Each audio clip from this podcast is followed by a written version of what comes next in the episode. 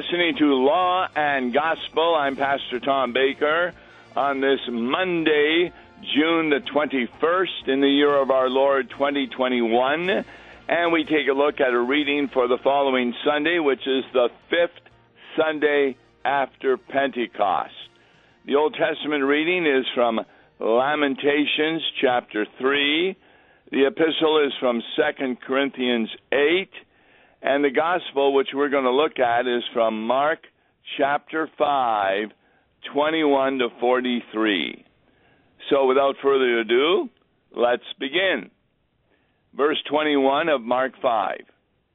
When Jesus had crossed again in the boat to the other side, a great crowd gathered about him, and he was beside the sea. Then came one of the rulers of the synagogue Jairus by name, and seeing him, he fell at his feet and implored him earnestly, saying, My little daughter is at the point of death. Come and lay your hands on her, so that she may be made well and live. And Jesus went with him. Now, this isn't just any Jewish person. He is a ruler of the synagogue. Rulers of the synagogue were kind of head elders who would then invite people to speak during the worship service and make sure everything was set properly. His name was Jairus, and so we know that even while Jesus had not yet been crucified, there were rulers of the synagogue who had come to have faith in him. How did that happen? Well, they had heard about other miracles he had done. And so Jairus had a daughter. He fell at his feet and implored him, asking him to come to his house, lay his hands on her, so that she may be made well and live and Jesus went with him. Well, you can imagine the next verse. A great crowd followed him, thronged about him. And there was a woman who had had a discharge of blood for 12 years. Now, 12 years is interesting because we later find out that she, the little girl, who was near death, was also 12 years old. And she suffered much under many physicians, had spent all that she had, and was no better, but rather grew worse. Now, isn't that sometimes the experience of some of us? That we see a lot of physicians, and instead of getting better, things grow worse. Now, in my case, I have not had that experience. Things have grown much better. But for some people, no matter how many physicians they see, things grow worse.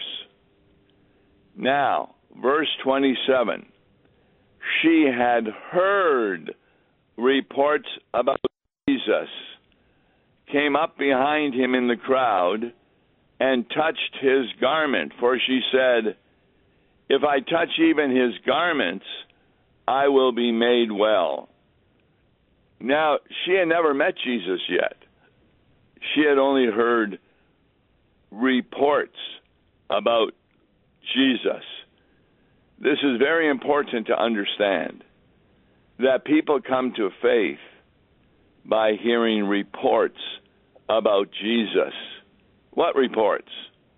Well, in the Bible, they're called the gospel message that he came to be your Savior. As you share this report with others, the Holy Spirit can fill the person with whom you're speaking faith so that they come to a knowledge this is the Savior. Recall the Ethiopian eunuch? Philip just had simply explained that the passage from the Isaiah, which talked about somebody who was going to take upon himself our sins, was none other than Jesus Christ. And after explaining about Jesus, and I'm sure mentioning baptism, the Ethiopian eunuch, they came across some water. He said, What prevents me from being baptized? And so Philip baptized him in the water. And he received the two gifts that Peter talks about in Acts chapter 2 the gift of the forgiveness of sins and the gift of the Holy Spirit. Now, this woman had heard a lot about Jesus' healing powers. And so she came to the conclusion even if I touch his garment, I will be made well. And so immediately she did that. And the flow of blood dried up. And she felt in her body that she was healed of her disease. Now, verse 30 gives us a understanding of the nature of Jesus. And Jesus, perceiving in himself that power had gone out from him, immediately turned about in the crowd and said, Who touched my garments? Now, the disciples were with Jesus, and, and they're really surprised. They say, No, you see the crowd pressing around you, and yet you say, Who touched me? They're, they're under the impression that he had probably been touched by a number of individuals, but he felt power that left him from one specific individual. And so he looked around to see who had done it. Now, I thought Jesus was all knowing, that he knew all things. How come he didn't know who the woman was? Now, some scholars think that he did, and he was just asking the disciples this question. Like when he asked, Who do people say that I am? Jesus knew that he was a Messiah, but he was interested in the reaction of the apostles. Although I believe that he was not knowing who had touched him, because Jesus was also in his state of what we call humiliation. We get those two states from the book of Philippians that when he became a human being, he humbled himself, and then later God exalted him. The humbling refers that though he had the attributes of God, he did not lose them. He did not make use of them all the time. A lot of times he thanked the Father for the miracle that was being done. Although he did stand up in the boat and say to the weather, the storm, Peace be still.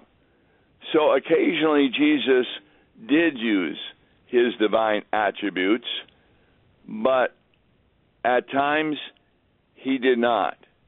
For example, another time he did not know something was when is the last day coming? And he indicated that the Father knew, but in his state of humiliation, he did not yet know.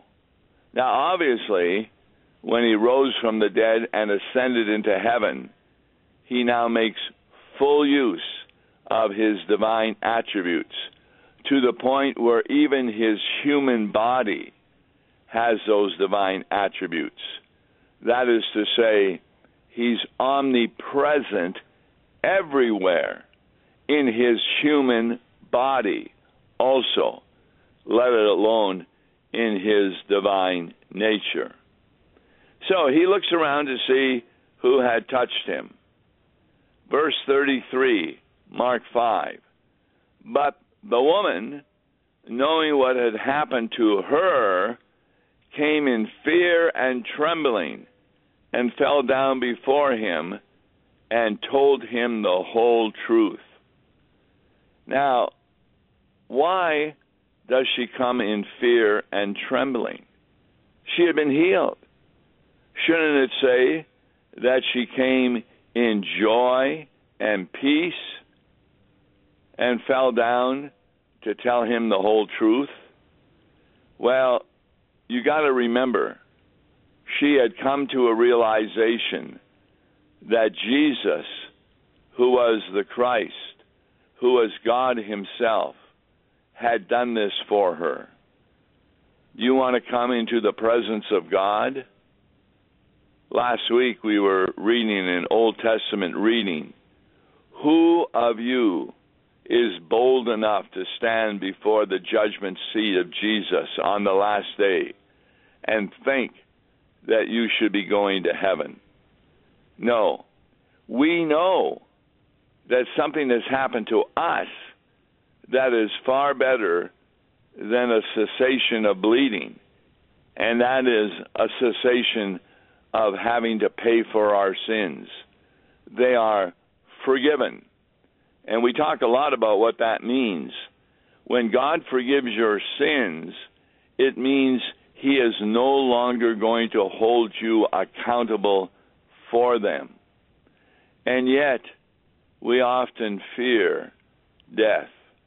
We're also afraid of God because at times we know we sin and we repent of that sin.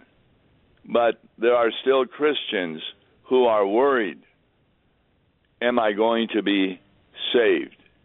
It's one of the most important things that we pastors do when we visit a shut in who may be on his or her deathbed.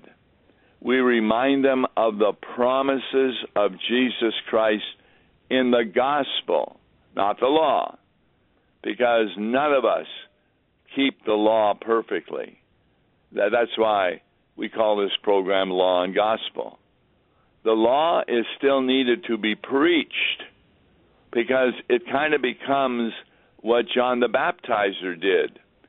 He awoke people to their need for a Savior. It, it's kind of like when you go to a doctor and, well, it's just a regular checkup. You don't feel that bad he does some tests and he finds, oh, you have a cancer that is developing. And you say, oh, I don't feel it. And he says, in time you will. And so they take action immediately, various medicines, whatever, to stem the flow of that cancer. And so that's what's happening here that if the woman she is afraid because it's God who healed her, but falls before Jesus Christ and says to him the whole truth. What's his response? Verse 34. He says to her, Daughter, your obedience has made you well? No. He says, Daughter, your faith has made you well. Go in peace and be healed of your disease. Now, why does he say go in peace? Because when she first approached him, she was in fear and trembling. The peace that Jesus brings is not a peace here on earth where wars are going to be stopped or earthquakes no longer happen, etc. It's the peace between you and God the Father, where the dividing wall of hostility that you raised because of your sins is broken down. And you are,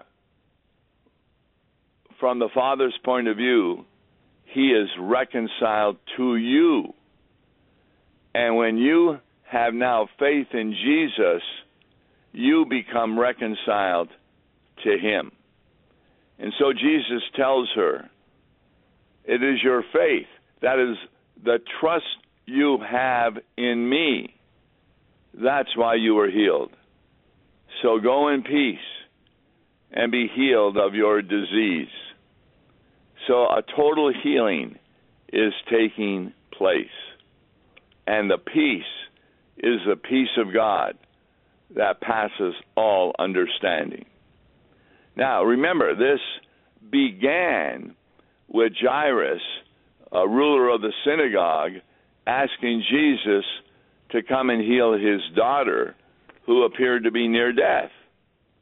So in verse 35, while Jesus was still speaking, there came from Jairus' house some who said, Your daughter is dead. Why trouble the teacher any further? Notice they don't refer to him as the Christ, the Son of God, but as the teacher, one who teaches. But Jesus overheard what they said, and he turns to Jairus. You can imagine, Jairus hears his daughter has died. He has seen that Jesus healed a woman, but he did not bring her back to life. He only healed her of her disease. So he's probably thinking this was too late. We don't know how much time Jesus spent with a woman, but perhaps if he hadn't spent so much time with her, Jairus thinks, he could have been with my daughter and healed her before she died. So, his friends tell him, Your daughter's dead. Don't trouble the teacher any further. But Jesus overhears what they said. And what does he say to Jairus? The very first words Do not fear, only believe. Now, if, if that isn't something that comes from verse 34, when he says to the woman who was healed, Your faith has made you well. That's belief. Go in peace. In other words, no longer fear. He gives the same advice to Jairus that the woman had received. Verse 37 And among the disciples, he allowed no one to follow him except Peter and James and John. This was often those whom Jesus had follow him when he was doing something privately. Now, there is one occasion when the disciples all were wondering, what's this about the destruction of the temple? When will this occur? What signs are there? And with Peter, James, and John, he also took with him Andrew, because all the disciples were interested in that. So, at any rate, Jesus, with Peter, James, and John, they arrive at the house of the ruler of the synagogue. And Jesus saw a lot of commotion. People were weeping and wailing loudly. Why? Well, the little girl had died. And when he entered into their presence, he said to them, Why are you making a commotion and weeping? The child is not dead, but sleeping. Now, notice he says that when he had come into the house. So the people could see the child, and it certainly appeared to them that the child is dead but he says the child is only sleeping. And they laughed at him. So, what was the first step he took? He put them all outside of the house and took instead the child's father and mother and those who were with him, namely, already mentioned the disciples, Peter, James, and John, and went into where the child was. Taking her by the hand, he said to her, Talitha cumi. Now, you may wonder what does Talitha cumi mean? That that's even in the English. This is an occasion when the actual words of Jesus are written down because he spoke Aramaic. And so Mark wants you to know what were those words. And then he translates them, which means, Little girl, I say to you, arise.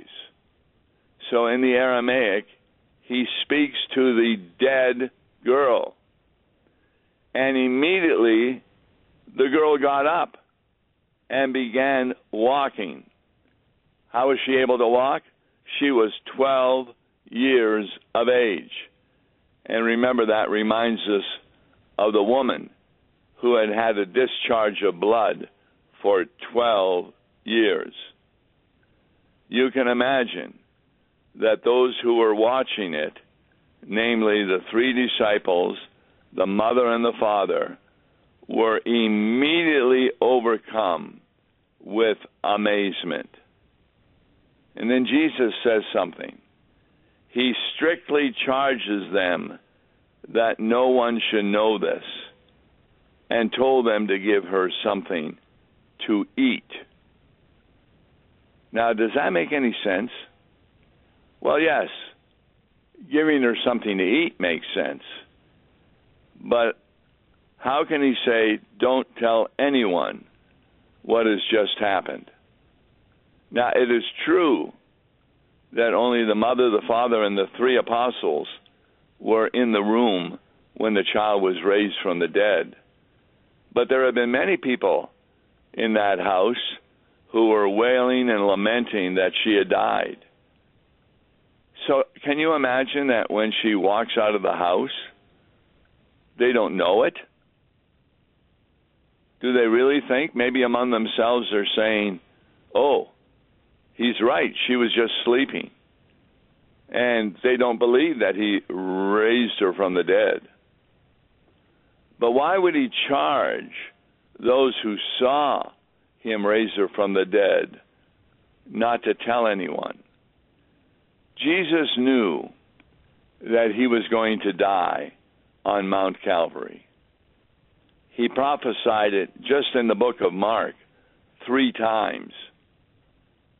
But he did not want it to be rushed. When the fullness of time came, it says, then he went the way of the cross. He knew that the more that the religious leaders who were unbelievers, many of them at that time, heard of his miracles and his teachings, the sooner they would want to put him to death. In fact, they wanted to put him to death, but at times they were afraid of the crowd because the crowd really admired Jesus. And so they finally had to get a hold of Judas, and they made a deal with him in the Garden of Gethsemane to betray him. Took him quickly before the high priest went to Herod, came back, and in an illegal way made sure that Pontius Pilate would say, You may crucify him. Because he was afraid they would tell the emperor that he also thought Jesus was the king of the Jews rather than the Roman emperor. So, what we have here in Mark 5 is a beautiful rendition of how Jesus takes care of those who have faith in him. He takes care also of you.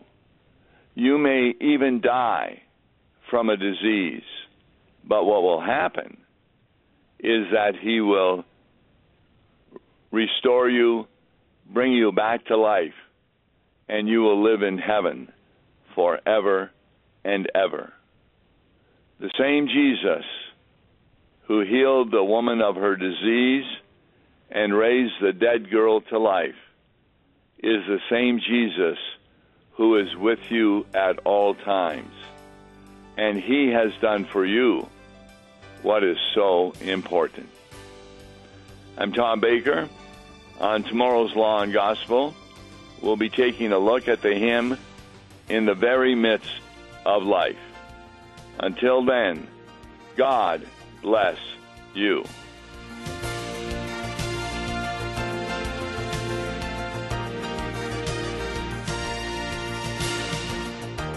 Listen to Law and Gospel each weekday morning at 9:30 on KFUO. For a tax-deductible gift to Law and Gospel, please make your check payable to Concordia Mission Society and mail it to Tom Baker, P.O. Box 28910, St. Louis, Missouri 63132. To give online, visit lawandgospel101.com or call toll free 1-877-267-1962.